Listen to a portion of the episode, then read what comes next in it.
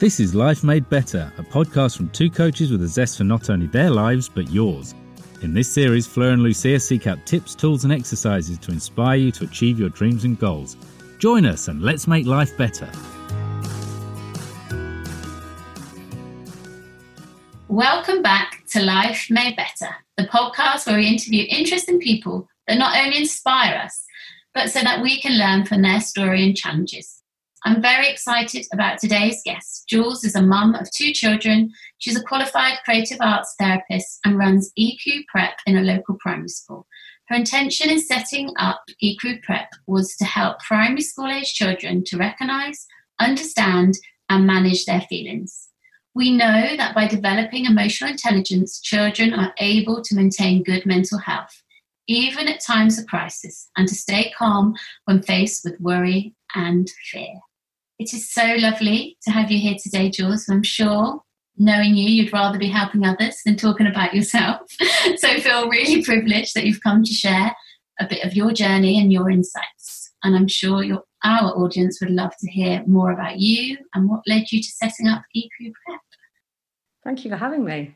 It's very exciting to be here yeah, it is very strange to be talking about myself rather than to be talking to other people. And uh, that's a really good reflection as a therapist, I think, sometimes to recognize that it is quite hard and you take that for granted when you listen to people every day. So, uh, this is a very good uh, CPD exercise for me as well. So, thanks. um, I mean, I, I could talk to you forever about the journey that took me to, to getting here. But the reason that, that I set it up was was simple that I was seeing a lot of teenagers in private practice who were having mental health crises and they were often incredibly bright, articulate young people and they just didn't have the skills to be able to recognize and understand and regulate their emotions. And a lot of these kids were coming to me really too late. They had been through the process of their parents noticing something wasn't wrong spending those six months that you do as a parent trying to ignore it, hoping that it will go away. Then you go to your GP, and your GP says, you know, don't worry, it'll probably be fine. This is completely normal. But if you have some problems, come back. And then you go back, and the GP refers you, and CAMHS is overrun, and it takes six months to get your first appointment, and then another six months to get your treatment start. And it can be two, three years before you get a therapist in front of your child. And I realized that a lot of the problems would have been very simple if they'd been addressed head on right at the beginning, if parents had been given some information about how to help their children, if the kids had some skills to be able to manage the everyday ups and downs of life. And that it would be really great if we could get this into schools as early as possible. So I set up EQ Prep because I thought, wouldn't it be great if we could get into children at reception age, work with them through primary school, and give them the skills that they need to manage the inevitable ups and downs that come as part of puberty, adolescence, secondary school. And ideally, this is the dream here, we can get to a point where the brilliant practitioners and mental health experts working in CAMHS can be treating the people who desperately need that treatment, and that the kids who are suffering from perhaps more minor mental health problems will have the skills they need to be able to manage this at home. That is beautiful, Jules. That honestly, as a as a mum of two toddlers, one of them starting school this year, and somebody that has ever been a lover of, of feelings and emotions and embracing them, this is music to my ears. I could not be more excited about that. Because I think, you know, it's true. Um, and obviously, I come from a Spanish background, which I think uh, in many ways is very similar and everywhere, right? But I think we've become, or we've grown up so used to the fact of repressing those feelings that, you know, you fall mm. down or you, something doesn't go according to your plan and you cry. And the immediate answer from the grown ups is, don't cry, it's okay. And now, obviously, as, a, as an adult, I'm able to see that, but it is, I want to cry and it is not okay. And I think embracing that as adults as an, and as children and understanding that that is a right feeling to be had and how to deal with it is so very important that I am so pleased that you're doing that. So thank you. Thank you as an adult and as a mom for doing this. Of course, and you're you're right. It is important that children learn that it's okay to feel whatever the feeling is. But I think the other side to that is it's not something that comes naturally to everybody. And I think that's the other thing. You know, we we wouldn't put a child, you know, on a netball uh, court and expect them to be able to play 18 netball without some skills and you wouldn't expect them to learn a language without learning how to do it and the reality is you have to learn a lot of children have to really learn how to find the words to express themselves and how to develop skills to be able to manage difficult emotions. It doesn't always come naturally. And it's not necessarily up to teachers to be able to do that. You know, teachers have got enough on their plate already. And for some parents, it's natural and it's easy. But if you haven't had a good emotional education yourself, in the same way that if you haven't had a positive experience of childhood, it's very difficult to then go on and give your children a positive experience of childhood without help and support. The same is true here. And that's what we do, right? That's the skills that we've learned and, and I feel particularly well placed because of my different therapeutic qualifications and all of the skills that I've kind of developed in my slightly jigsaw puzzly pieces of life to be able to go in and work creatively with kids. I'm a drama therapist, that's my primary training. I used to be an amateur performer of sorts. I went to drama school. I've done a lot of creative work throughout my career. And I think to be able to use those skills to help young children to develop the um, emotional intelligence to be able to cope with the ups and downs of life is, is really exciting. Yeah, and I think that because you're working with young children, they're so much more malleable at that stage because they're developing, they expect to be learning everything. And like you said, when you get uh, a teenager at 14 that can't manage their emotions and they've got all these huge emotions, they feel very stuck and they, they, they find it hard to get out of that stuckness.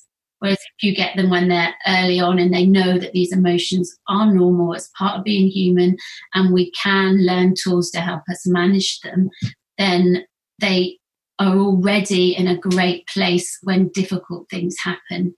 So I think this is so needed in schools, and I wish that more schools could have qualified therapists who really understand that childhood development. So I mean, total hats off you off to you to seeing what these young children needed and, and getting in there at the beginning and not when they're feeling broken is is you know music to my ears because I am also getting teenagers come to me who are feeling very overwhelmed, very stuck, and don't know how to get out of that because they've already built coping mechanisms that are very unhelpful.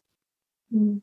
And I think you've presented two challenges there which are worth flagging because obviously, um, as parents, we've got a role in educating the feelings and the emotions of our children, but not every parent has the ability or has the skills to do that. So, I guess one part of the question is how, as a parent, can you upskill yourself or how, you know, what are the best ways in which you can help your child in that way? And then obviously the second part is when you come to realize that your child may have that problem, what would you suggest are the best ways or the best next steps to follow?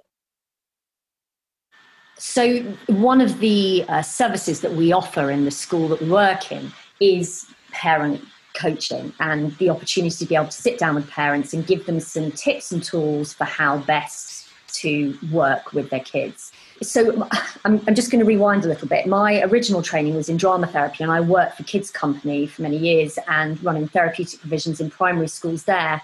And I was working with really vulnerable children, and it was it was great. It was really important work, but ultimately, you're sending these kids back into their families. And if you don't work holistically, systemically, if you don't work with everyone involved in this child's life, you're not going to give them the best outcome because it's no good if they know how to manage things themselves. If they're six years old and going home and nobody's supporting that learning, it's it's it's no good, right? So it's really important to work with parents as well as with kids. So a lot of the work that I do is encouraging parents to come to us early doors. So as soon as you have a concern to flag it, because there is no such thing as a problem that is too small it is great when I have the opportunity to say to a parent, it's okay, don't worry about it. This is completely normal. It's absolutely fine that your six year old is behaving in this way. Keep an eye on it. If things still become problematic, come back to me. That's a wonderful thing to be able to do. But actually, what is even better is to be able to say, let's think about some constructive things that you can do as a family together to be able to help your child. Yeah. So, the first thing I would say is there's no problem that's too small if you're worried about something, if it's significant enough for you to be concerned about it and for you to have noticed it is a problem for you or your child, it's a problem. There may be an easy solution. Let's try and handle it together. The next thing is to say, to name it to your child. I think sometimes we're very frightened about saying out loud what our concern is because it might make it worse. And it doesn't make it worse to name it to a child. Obviously, we have to not shame our child or make them feel anxious about it, but just to be able to say, I notice that this behavior is creeping in, or I notice that this has been happening more often these days. And then just to be curious about what the child says about it. If you have a child who finds it difficult to articulate their feelings, they could do it in a picture, they could show you how they feel. I also encourage parents to choose the moment that they raise these things really carefully. Before bed is never the time to do it. It is a really good idea to try and do it while you're doing something else. So, with older children, while you're driving them to school, or while you're on a walk, or while you're busy, and with younger children, perhaps if they're colouring or actively engaged in another activity, because it makes it slightly less confrontational and therefore easier to, to broach the topic, I think. Can you explain to parents why before bed is really not a good idea? It's like the therapeutic door handle moment, right? You guys must know this that you've had a session, it's been like wading through mud, nobody said anything of any significance, and you're just about to leave, and they've got their hand on the door handle, and suddenly out comes this vital piece of information. And you think, oh my goodness, if you'd said that to me 45 minutes ago, we would have, you know. And it's the same with children. They tend to choose that moment just as you turn the lights out to say, you know, I had a really hard time at school today and something terrible happened. And as a parent, we need to resist the urge to go there in that moment because all that happens is the anxiety levels, cortisol levels are raised, everybody gets really stressed, nothing is solved, and then nobody sleeps really well. So it's a really good idea to encourage children to choose other moments to speak. And this is a great parent skill is to be able to say to your child, I hear that this is upsetting you or troubling you or that this happened to you today. And we're going to talk about this. But right now it's bedtime, so you're going to go to sleep. And tomorrow at I don't know, whatever time it is that's suitable for you, we're going to have an opportunity to revisit this and then go there then. And this is a skill I teach teachers a lot as well, that it can feel overwhelming if your child or somebody in your class comes to you with something and you think, oh, I can't deal with this right now, it's fine to say, I hear you, I see you, and this is when we're going to talk about it. Yeah, I think it's such an important message to give to the audience. It's about them being heard. Still hearing you, we're still listening to you, but this is not the right time. Because, like you said, they're tired, we're tired, and when they're anxious, they don't sleep only this morning a parent said this to me oh it's really good that my daughter talks to me at the end of the day you know just before she's going to sleep. And i went i, I don't think that is a good time because you're opening up pandora's box just before you want them to rest. So tell them you hear them but make sure that you do tell them the time that they, you, you are going to discuss it at a better time when everyone's energy is level is able to unpick the problem and, and also, it's teaching a really important life skill, an emotional intelligence skill, which is this feels overwhelming, but I can cope with that feeling of overwhelm and I can come back to it and manage it at a future time because one, it might just go away. And two, if it doesn't, it doesn't make any difference because I can deal with this tomorrow. So, again, in a classroom situation, a lot of teachers tell me that children come in after play and they've got a queue of children by their desk wanting them to know about the terrible thing that happened at lunchtime and they're unable to contain that feeling. And being able to contain difficult feelings is a key tool of emotional intelligence. But also, just to, to add to that, there are techniques that you can use at bedtime if that feels not good enough. So, teaching children about writing things down and putting them in worry jars, or talking to worry a worry doll before they go to sleep at night, or having some calming activity before bed I'm a bit boring on this topic, but you know, we're very good with toddlers about having routines at bedtime. But that routine at bedtime is something that we need to carry on for our entire lives, including into adulthood. And just because your child appears to be absolutely fine at getting themselves to bed in the evening doesn't mean that it's not really important still to have that hour 45 minutes before bed when they're doing something that's calm and that's something that's consistent and something that feels safe because that helps them to transition into sleep which is absolutely vital developmentally. Yeah sleep is key to all of us isn't it? So you know having that hour is something we always work with with our clients you know until you've got the sleep piece right it's very very hard to repair you know, and heal from the day and, you know, feel that you can cope with the next day. And I, I often pick up the next, the problem with my daughters um, the next day and I'll say, you know, what you, you spoke to me about last night. And they come up with all the solutions and they're absolutely fine in the morning because they are just at a different energy level, you know, and a different logic. They can access their logic. They're not over emotional at that stage. So, you know, like, you said, a lot of these problems can be sorted out in a in a in a better space when they've had some sleep.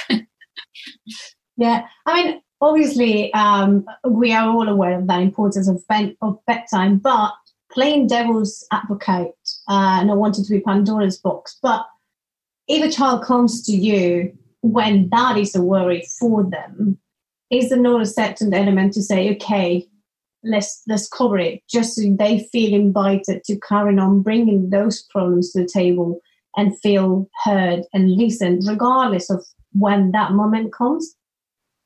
Um, I understand that concern, and I think that's part of the parental drive to kind of make everything okay for your child in the immediate moment. And we all feel that as parents that wouldn't it be great if we could just wave a magic wand and all the pro- problems would go away? But the reality is, we can't do that. And I think the older they get, the more clear that becomes. And so the importance of teaching them the tools to be able to just hang on long enough to be able to solve the problem is greater. And the, the key thing is about being heard. That's the most important thing. It's not dismissing your child or making them feel like you don't have time or it's not okay to talk to you. It's about saying, I hear you, I see you, and right now it's bedtime, so let's talk about this at a time where we can manage it. Yeah, and I, I have a very anxious child, and I also find, you know, saying I've seen you, I heard you, but also just giving her that physical contact of a cuddle for five or 10 minutes calms her system down enough for her to be able to say, I can deal with it in the morning. It's something about the touch for her is so important. Absolutely. And often, um, anxious children are very bright. There is, I mean, they they often are overthinkers, you know. And my experience with my own children is sometimes actually talking is counterintuitive because the more you go into it and the more they're analysing and overthinking, the more stimulated and enormous the problem becomes. Whereas actually, as Fleur just said, that hug, that moment of calm and still, and I see you, I hear you, and additionally, you're going to be okay. Right now, you feel like the world is out of control, but the feeling will pass and you will get to a place where you're okay because that is another really important lesson that feelings come and go. I, I talk to children about feelings being like the weather and you can't control it. Sometimes you can predict it, sometimes not. But the one thing we know for certain is that it changes all the time. And it can be sunny in the morning and rainy in the evening. And we just have to notice it. I'm okay, this is where I'm at right now, and wait for it to pass. Which I think is a beautiful, calming way of framing it. And it's something that not just as children, as adults can really relate to. So thanks for that analogy. I'm definitely I'm definitely bringing it on board. um, I want to ask you kind of like I think we've done a really good job at kind of painting the picture from a parent level, but I'm really interested in hearing from that path that you just named to us how you bring that into schools and how much of a change that can make. Because also, I think there's a certain element for a child in particular to feel in that safe space from somebody that is not your parents that in a way you kind of feel might understand you better.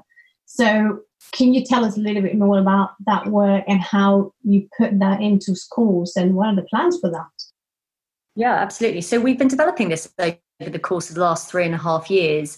Um, I was really lucky to be invited into the study school in Wimbledon to run this program, and they were incredibly brave about the way that they gave us free reign to develop a service that worked for the girls within the school. And that is a huge privilege. I've worked in many, many schools over the years, and to have that blank canvas to be able to create something has been incredibly exciting. And I'm really grateful to them for having allowed us to do that.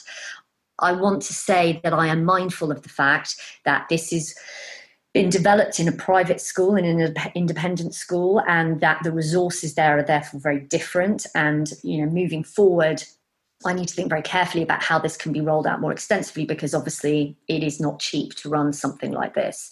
But we have developed a whole school approach that's got lots of different strands to it. So we run creative, drama based PSHE sessions in class for every child in the school from reception up to year six. We visit each class once a term, and I have written a, a syllabus, an emotional intelligence syllabus that runs from reception up to year six. So we look at issues like values, friendships, anxiety, uh, conflict resolution. We think about uh, feelings with the very little ones, how to name them, how to recognize them. We look at difference, big topics and we work creatively. Uh, and the teachers are present in those sessions and are there as witnesses, which is a really important part of this. So they see the girls responding to these emotional prompts and cues and are able to reflect on girls who perhaps they don't get the opportunity to really watch in that way while they're very involved. So that's one part of the program. We also run drop in chat sessions for the girls. So if they want to come and talk to us, they can put a little slip in the box and uh, they're given a lunchtime appointment when they come and they talk to us and they have 15 minutes of confidential time. And by that, I mean they can tell whoever they want that they've come to chat to us. But I agree within all the boundaries of child protection, so so long as nobody is in any danger, that what they tell me is confidential. But, and this is really important because this is an in school service. I encourage actively the girls to share what they're bringing to me with their parents and with their teachers and try to explain to them that keeping problems secret is counterintuitive to solving them. So it is also a psychoeducation opportunity for me to explain how they can solve the problems themselves.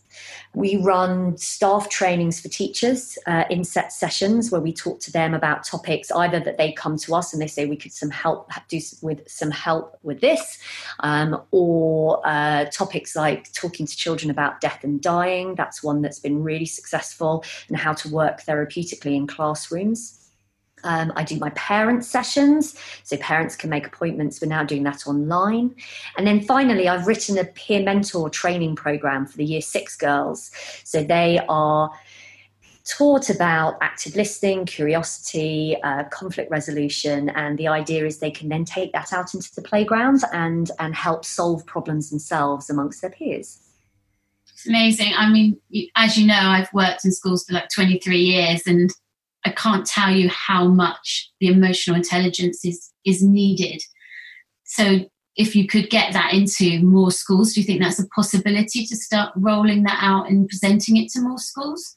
I definitely think it is. I mean, we've now written this. It's taken a long time. You know, we've been trying things out, seeing what works, what doesn't work, and I think we have now created something that that, that works as a an ongoing program and that fits within the school day really well. So I think we are now at a point where it is definitely exportable and we can definitely put it in other schools.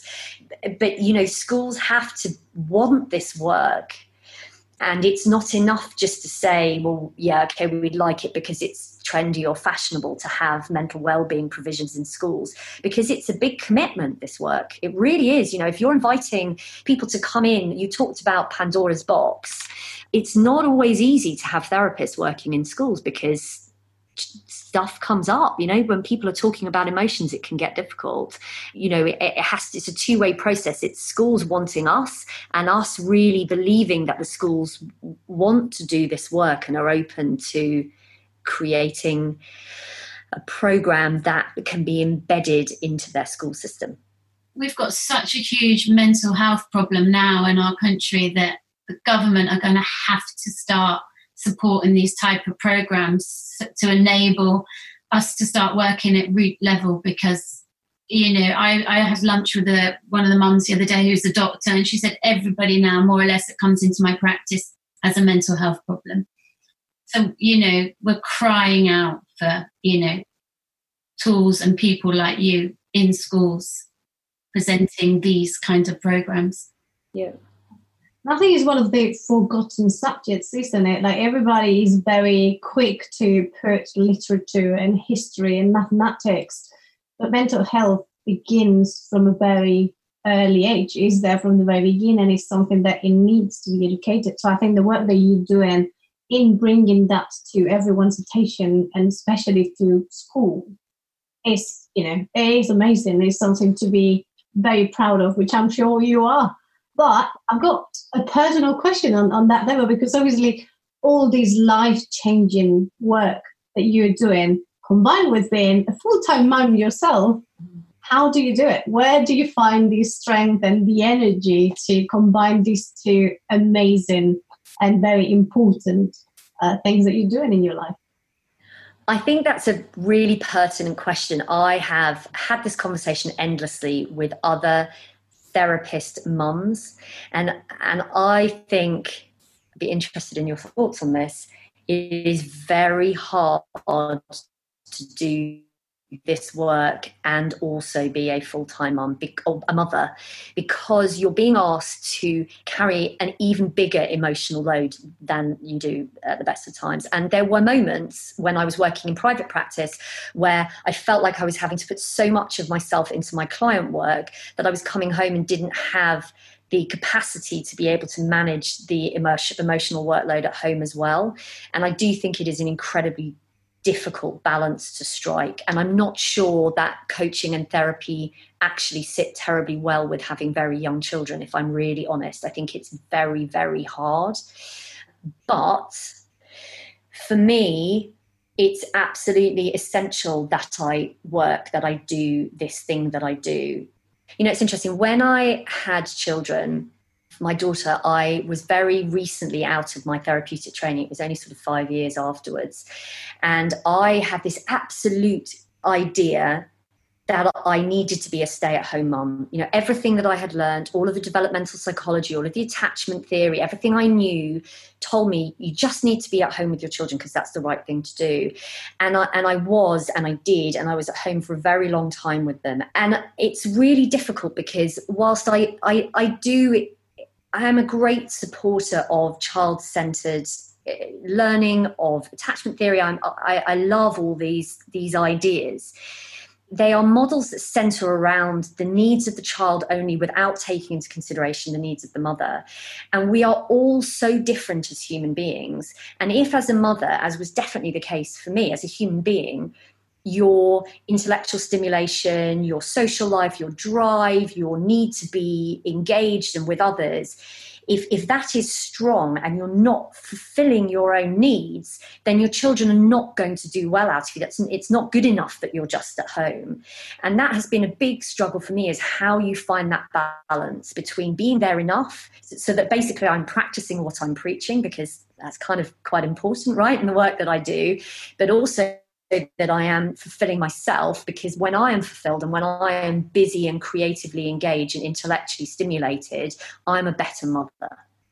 Yeah, I had exactly the same challenges. It was a huge, it was the biggest thing I think I've overcome to come from a deputy head to being a full time mother, three kids at home, and not having that community around me, not having you know the, the, stimulation, but also the the energy and how how it made my spirit feel that I was making a difference was such an identity change for me that you know I found it huge. So I can hear exactly what you're saying, and I feel like a lot of our listeners who are mums you know, go through the same thing. We have such a pull between, you know, we know that being a, a mum at home is so important, but we also know that we have our own needs that need to be fulfilled in integrating. I don't even like balance. I don't think there is a balance, but integrating both of them is work in progress all of the time but adding the guilt to it is not ever going to help. I think it's really important to recognize that it's also okay to have wants and needs outside of motherhood and that that maternal guilt that it should be enough for you it's it can be enough you know? But we are not all the same people. And i find this need to kind of clump all mothers together in one great big ball and expect us all to have the same needs the same drives the same desires is insane. It's not uh, reflective of, of real life, right? And and really, if I was talking to anyone right now about the choices that they're making over going back to work or staying at home, whatever, it's just do what is right for you because what is right for you will be right for your child. Getting to really know yourself, isn't it? That self awareness of knowing. I wish I'd known myself as well as I do now. And that's just been through, you know, the last four years of, you know, being immersed into self development once you really know yourself, you know what's going to work for you, and then you can work your family and your life around it, you know, really being your values. And, you know, there's not a right and a wrong answer. It's what's right for you and your family. And wouldn't it be amazing if, as women, we were told that that was okay as part of our psychoeducation at an earlier stage, that it's not selfish? You know, with the um, the, the school where we're pilot we piloted this project is an all girls school, and I'm stunned at the ideas of selfishness or that it's wrong to think of your own needs. We need to change that, particularly for, for young women. This idea that it is wrong or bad or selfish or unkind to put your own needs first because actually nobody likes a martyr, right? Nobody likes that. and it's much better to just to be honest, say, well, this is what I need. And then maybe you need to negotiate beyond that. But then at least your cards are on the table and everyone's coming from a place of positive drives. Yeah, otherwise the resentment, you, you know, I, I love my mum to death and she, she decided to be a, a stay at home mum, also ran businesses on the side but there was a lot of guilt of you know i've given up everything for you. And that is not a, a, nice feeling for a child to have to cope with. So that's why it is really important that we're honest about our needs and not just put everything into our children because we do have needs. We're humans bringing up humans and that is not an easy task. And i think there's a third certain danger that comes with the labeling. I am personally not a big fan of labeling in the sense that, as you were saying, Jules, you tried to put everyone in, in one bucket and it's not the truth. And to be honest, I cringe sometimes at the term, I'm a mum and I'm a working mum because there is a certain assumption of because you're a mum, you don't do this. Because you're a mum, you should not be wanting to do that. And yes, I am a mum, but I'm also Lucia. And I've got these many layers. I'm a mum, I'm a friend, I'm a daughter, I'm a lover, I'm a free spirit, I'm a creative. So I'm formed of these many different layers and many different labels, if you wish. And just because at some times in my life I relate to this one doesn't mean I end up being the others. And I think there's a lot of deeper work, which I'm sure we can do another podcast about it, about understanding that when you do become a mom, it doesn't mean that you are less you, let's call it. And I think you know, bringing that awareness in the way that you've just done is something very important and it's something that we must not forget. So you become that better person and that better role model for your children when you're in alignment and attuned to yourself. Yeah. Beautiful. so, Jules, thank you for joining us today. But one of our favourite questions and we're not going to let you get away with this one because we know we've gone off piece quite a lot, is can you sum up in one sentence how you have made your life better? A little bit of EQ goes a long way.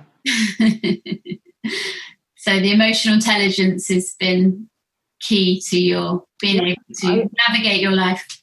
I genuinely think that it has because when things have gone wrong, I have sought help and when things have felt unmanageable, I have known that there is light at the end of the tunnel. I think it has enabled me to be hopeful and to stay with the difficult feelings. That is so beautiful and so powerful.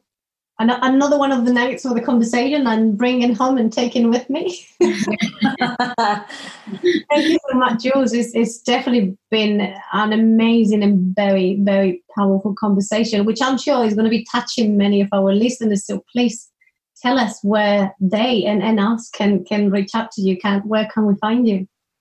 I am trying to share tips and ideas and thoughts about developing emotional intelligence in kids through Instagram. So I'm at Juliet Oakeshott lots of teas in that one. And I started over lockdown making little Dear Jules YouTube videos for kids that I uh, haven't done actually for a little while, but I'm going to go back to them again. If you look up Jules Oakeshott on YouTube, you'll find some little videos that I made in response to the questions that the girls were asking me when I wasn't able to see them face to face. So those are more child appropriate little videos, some ideas about things to do. And if you are interested in finding out more about the work that I do or in contacting me directly, then my website is julietoakeshott.co.uk and you can find all of my contact details there. That's amazing. In the comments. Yeah, we'll, check, yeah, we'll put that in the comments. And I know I have a funny relationship with social media too, but it is a way of getting word out and helping people. And I always think every time I put a bit of content out, if it helps one person, then it's worth it's worth the pain. so thank you so much for coming and sharing today. That's been I'm sure so helpful for so many parents and so many women as well on their journey. And thank you to our listeners again for joining us for one more week. Thanks for showing us your love and appreciation. And please share the podcast and anyone you think will benefit from it. Leave a comment and subscribe. And we will look forward to seeing you next week. And in the meantime, stay well, stay safe, stay motivated. Much love.